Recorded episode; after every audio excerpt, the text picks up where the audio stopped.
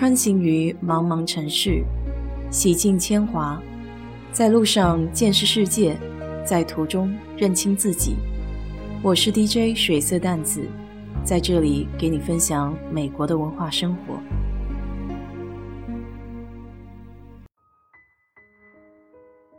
上周末，小罗姐姐聊了景德镇瓷器的一些基本知识，感觉到今天还是意犹未尽。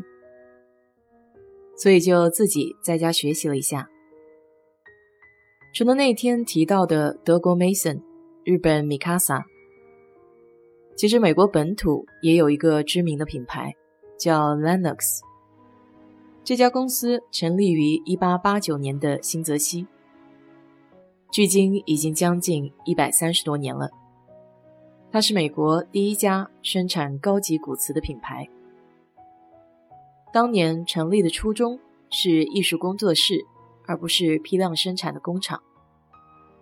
一开始的公司只有十八个员工，所以公司一直秉持着主创人的理念，创造最高的工艺品质、最精湛的创作艺术，还有最美的艺术品。从最初胎体的雕刻到上釉、贴花纸，到最后陶瓷上的瓷点。都是由工匠一丝一毫精雕细琢而成的，并且每一件骨瓷都得加入至少百分之五十以上的骨粉。没错，Nanex 用的工艺就是那天小罗姐姐提到的骨瓷。所谓骨瓷，是由骨灰、长石质材料还有高岭土组成的瓷器，大多被定义为含有半透明物体的器皿。至少得包含百分之三十以上源自动物骨骼的磷酸盐，还有磷酸钙。而 Linux 的骨瓷有百分之五十以上的骨粉，这就算比较高的配比了。这类瓷器具有很高的物理强度，更加细腻的质地，就像石器一样玻璃化了。但由于矿物特性的不同，而具有半透明性。直到二十世纪初期。Nanex 家的产品才开始流行，由工艺品向工业品转型，用标准的图案制作餐具，但依旧需要大量的手工绘画。一九零六年，公司从陶瓷艺术更名为 Nanex，这样可以减少产品种类的限制。一九一七年，Nanex 曾推出两种最早的图案，叫明和 Mandarin。都是与中国相关的含义，这也算是对中国瓷器大国的一种认可。这两个图案被一直制造了五十年，可见它的受欢迎程度。首席设计师也因此获得了多个艺术奖项。不仅如此，Nanex 的作品还是法国塞夫尔国家陶瓷博物馆在一九二八年选择展出的唯一美国陶瓷。可见这个品牌在国际上的知名度。一九一八年，在美国第二十八届总统威尔逊任职期间，第一夫人从 Nanex 特别订购了一千七百件高精陶瓷器皿，作为白宫的专用餐具。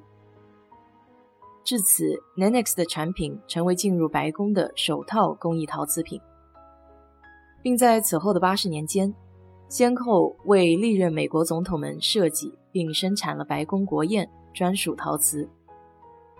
Nanex 成为第一个总统餐桌上的美国本土瓷器品牌，也是至今唯一一个在白宫使用历史超过一百年的瓷器品牌。在 Nanex 进入白宫后，受到了政界名流的认可和追捧，陆续被选定为美国政界各机构主用的陶瓷。这些高端的客户包括美国副总统的官邸、各州州长的公馆，以及遍布全世界三百多个国家的美国大使馆。除此之外，Nanex 生产的工艺礼品还被美国国会、国务院作为赠送给世界各国来访的国宾。在文化界，他家的产品还被纽约的大都会国家博物馆作为永久性展览的中心作品。可以说，从民用到艺术，Nanex 真正做到了雅俗共赏，这是非常难得的一种成就。不过很可惜 n i n e x 作为美国最后一家重要的古瓷制造商，这次疫情也没能逃过一劫。经济低迷迫使公司唯一剩下的美国北卡工厂关闭了。品牌目前被私募公司收购，今后如何发展还属于一个未知数。瓷器工艺这种具有上千年历史的文化，在如今这个快时代怎样体现价值，是很值得思考的一件事情。在我眼里，瓷器是一种可以将艺术和生活糅合在一起的媒介。艺术的形式得与时俱进，得不断创新突破。